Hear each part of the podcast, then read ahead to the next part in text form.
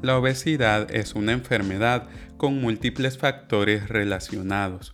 No solo se trata de lo que comemos y la actividad física que realizamos, sino también de cómo diferentes circunstancias se relacionan e intervienen. Les saluda el doctor Carlos José Gómez y en esta ocasión, en este espacio en el que hablamos de salud, hablaremos de cómo el estrés y la obesidad están relacionados.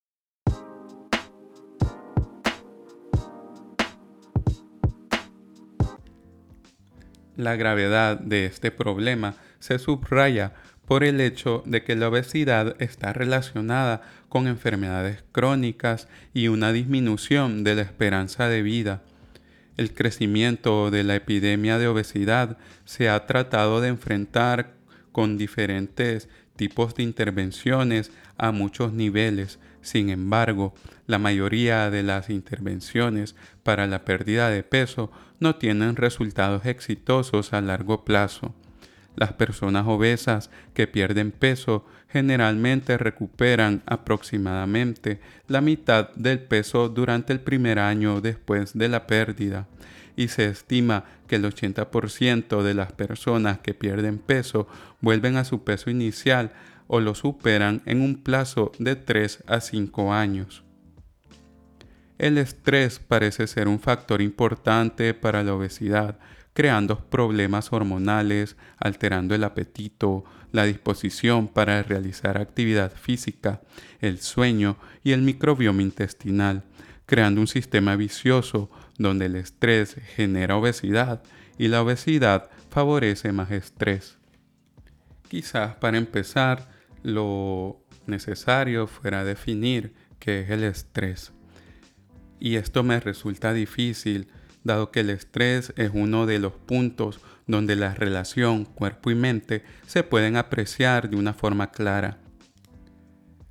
Existe estrés psicológico y fisiológico, donde ambos se pueden generar mutuamente. Así, el estrés se puede definir como una experiencia emocional negativa acompañada de cambios bioquímicos, fisiológicos y de comportamiento. Esta definición nos presenta el escenario donde nuestras emociones se expresan con cambios concretos en nuestro cuerpo. El estrés, tanto físico como psicológico, puede verse como parte de la vida que cada persona experimentará hasta cierto punto.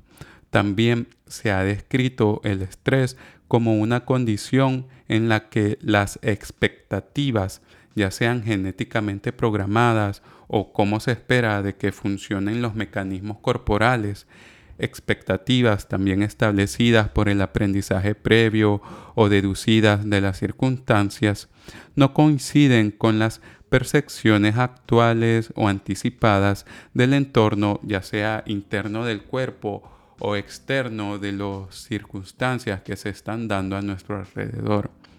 Este desajuste entre lo que se observa o se siente y lo que se espera o está programado evoca respuestas compensatorias.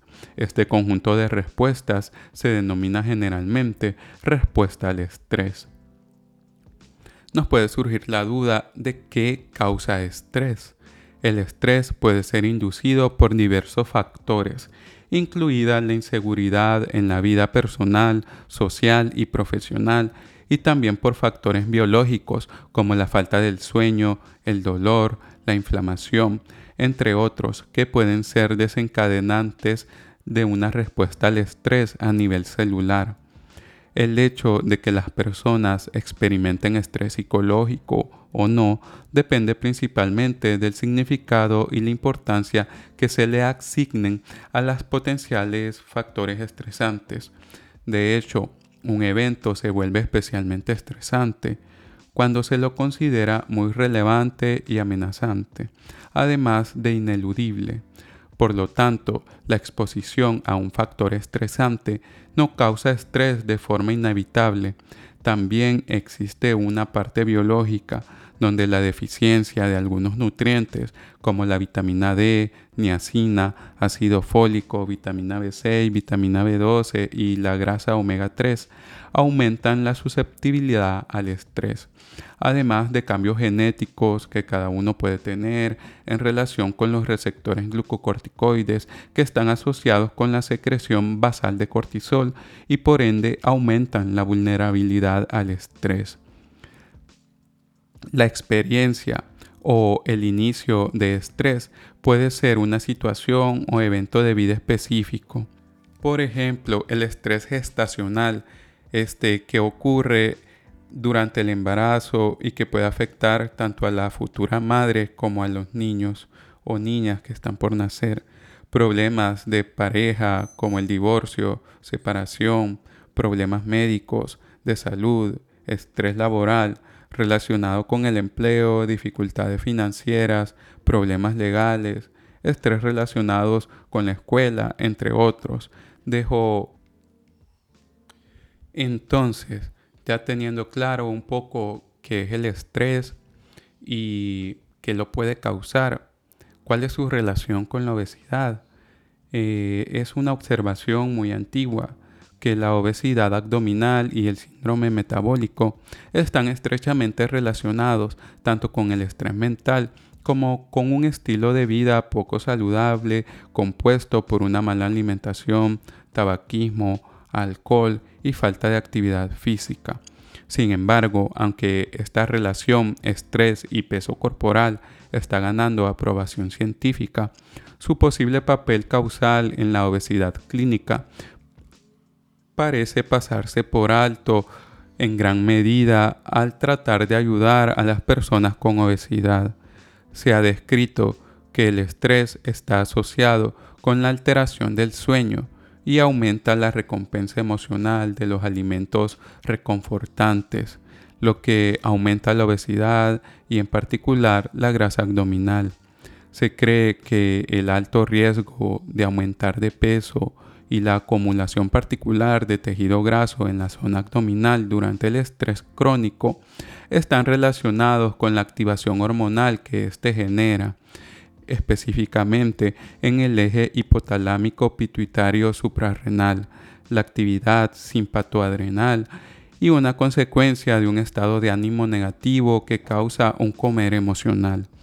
A la vez, en las personas obesas, el estrés mental crónico aumenta el riesgo de padecer otras enfermedades.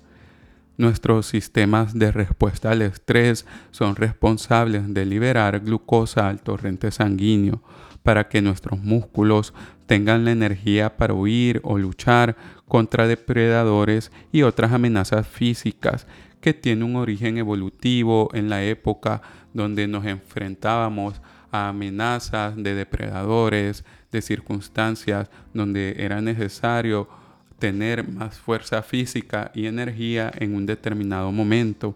Pero en los tiempos modernos, muchos de los factores que generan estrés son psicológicos, como una pelea con un cónyuge, tiempos difíciles en el trabajo, preocuparse por el dinero.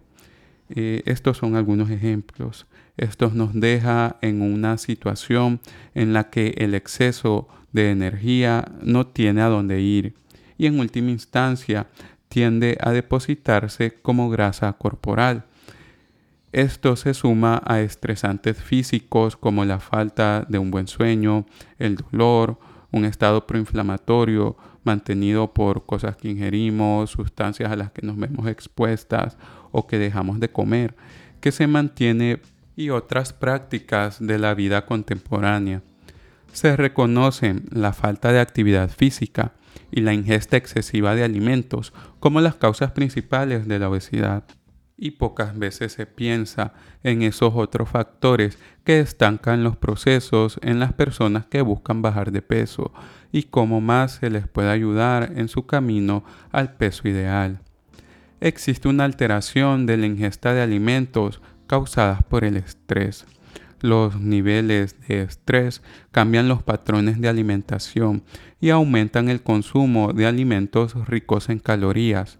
Diferentes estudios No han encontrado que el estrés influyera en la sensación de apetito, pero sí en una mayor ingesta de alimentos se ha descrito que hay una preferencia por los alimentos reconfortantes, que son aquellos alimentos ricos en calorías, altos en azúcar y altos en grasas, especialmente entre las personas que ya tienen sobrepeso u obesidad.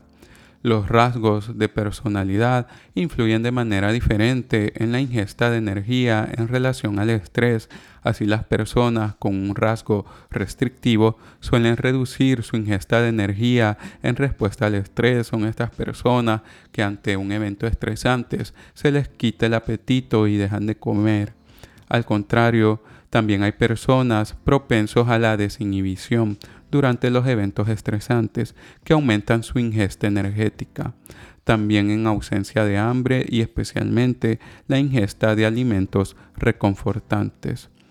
Así también el estrés favorece la acumulación de grasa, dado que además de aumentar el consumo de alimentos ricos en energía, una activación prolongada de la respuesta hormonal relacionada con el estrés puede promover la acumulación de grasa abdominal y visceral, así como aumentar el peso corporal a través del aumento de la secreción de cortisol.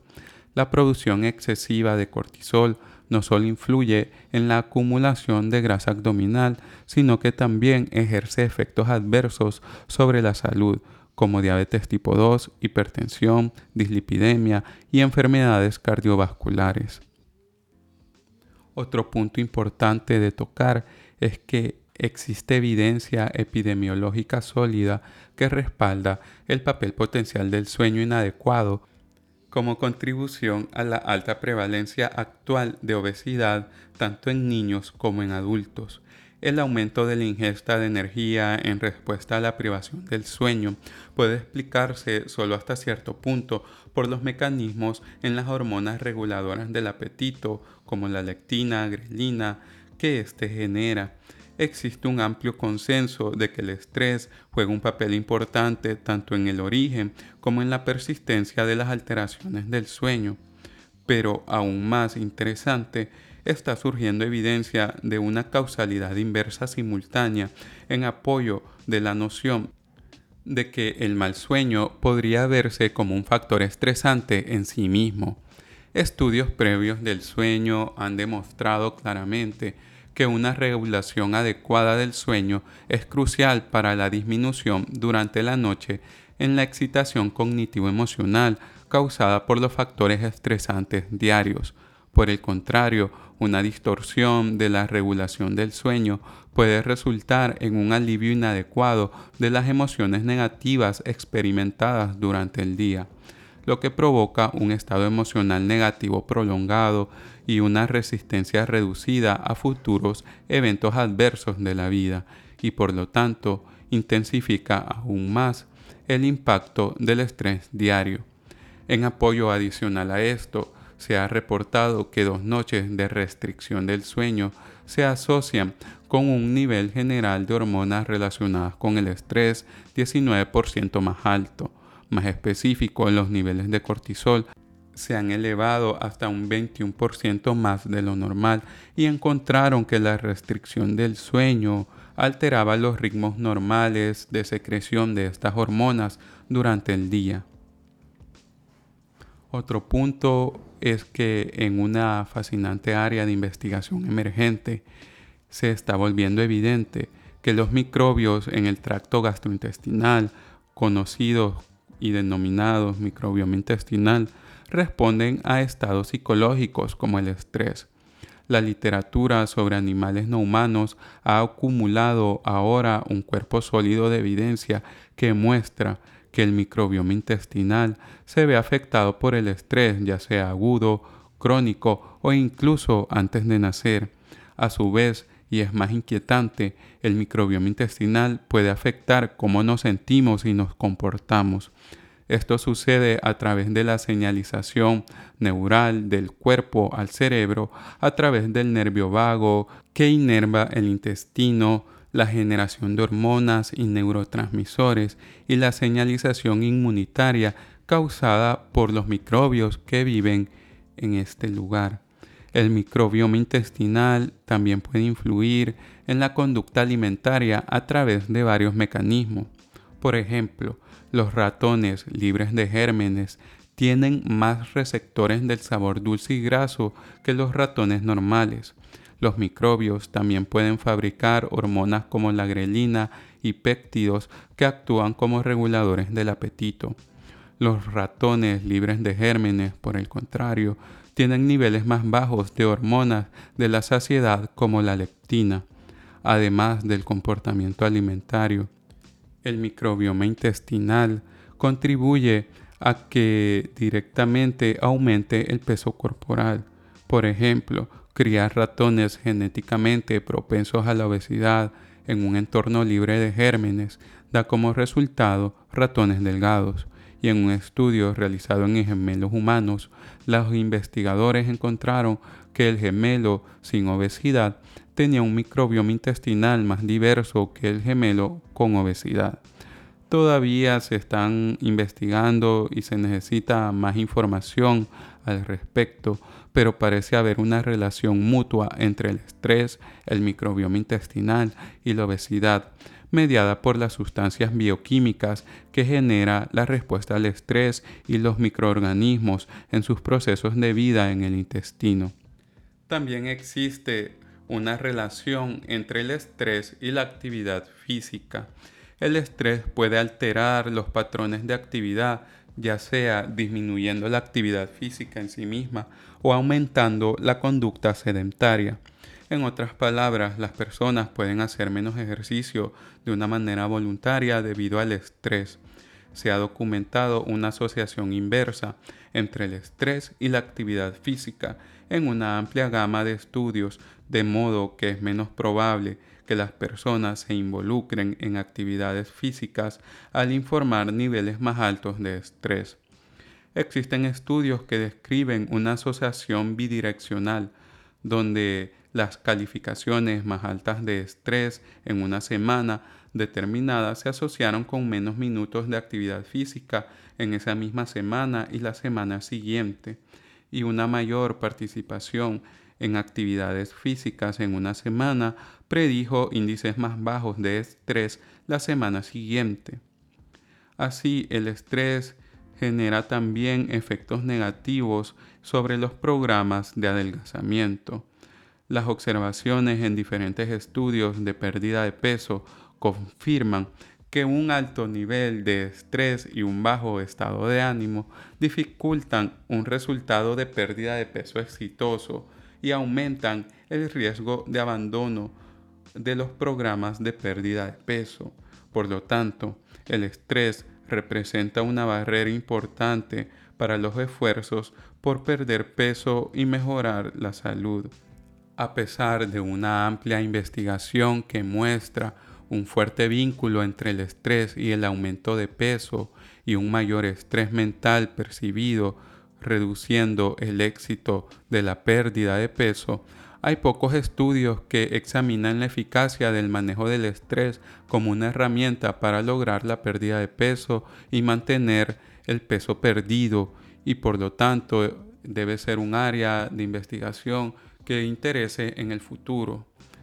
La obesidad también lastimosamente es un agente de estrés en sí misma. Como he descrito, muchos factores se relacionan con la obesidad y el estrés e interaccionan entre sí. Y las relaciones también pueden ser bidireccionales. Otro ejemplo, la falta de sueño puede dificultar la actividad física y la falta de actividad física puede interrumpir la calidad del sueño.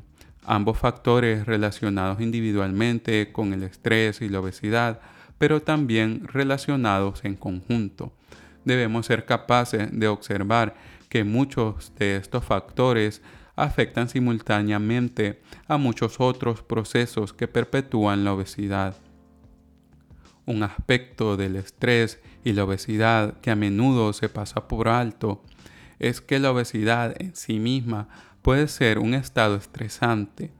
En la mayor parte del mundo existe un fuerte estigma contra los cuerpos más pesados.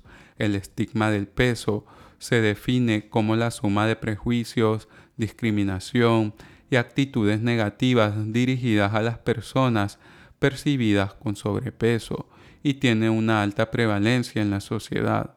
El estigma del peso se ha documentado en todos los rincones de la sociedad, incluidos los medios de comunicación, la atención médica, los entornos interpersonales, educativos y laborales.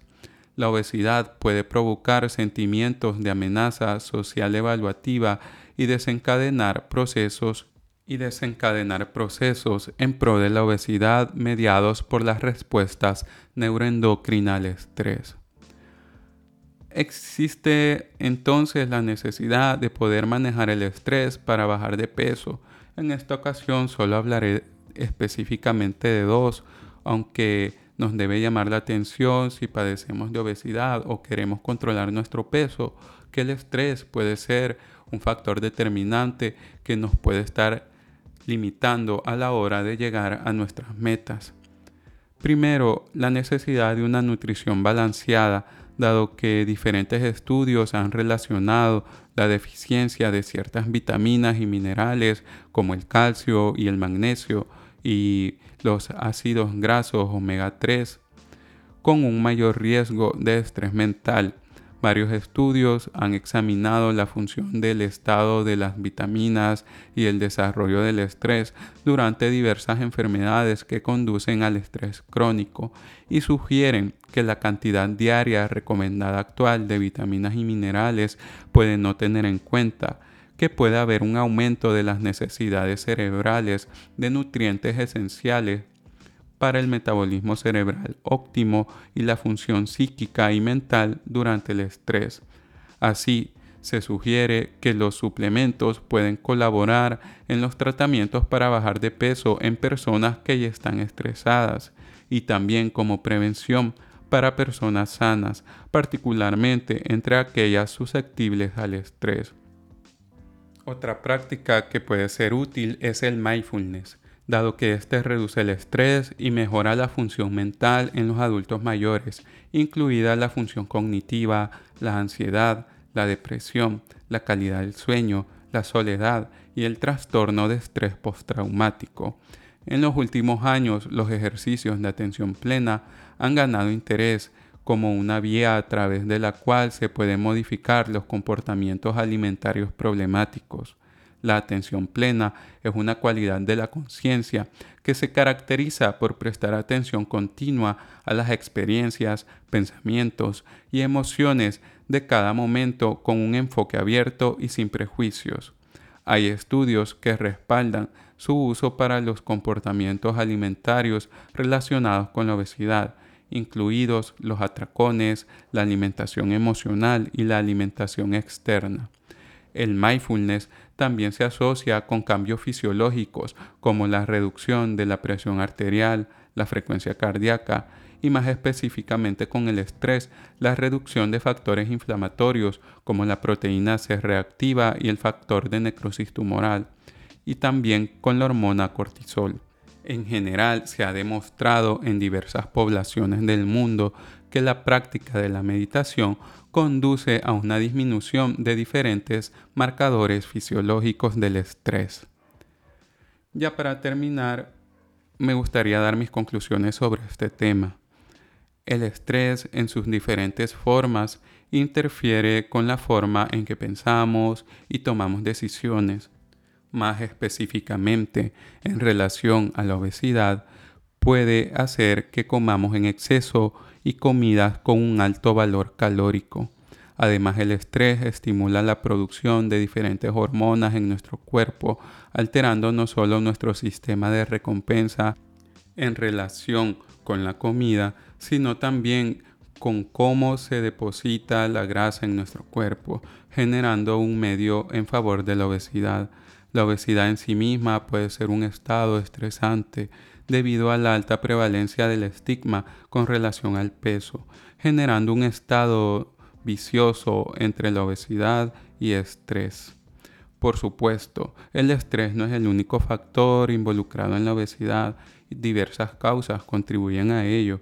Sin embargo, Combatir el estrés en la actualidad ni siquiera forma parte de la conversación sobre la prevención y el tratamiento de la obesidad. Los esfuerzos actuales de prevención de la obesidad se centran únicamente en la alimentación y el ejercicio. El manejo del estrés en combinación con una dieta adecuada, ejercicio, modificaciones de la conducta puede mejorar el éxito a la hora de perder peso.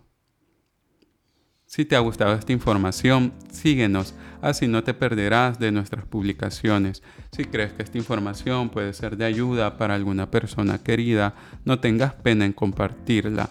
Si buscas información más detallada, como conocer nuestras fuentes, puedes visitar nuestra página web saludmv.com. Estamos agradecidos de poder contribuir a que la información en salud sea de libre acceso en Internet.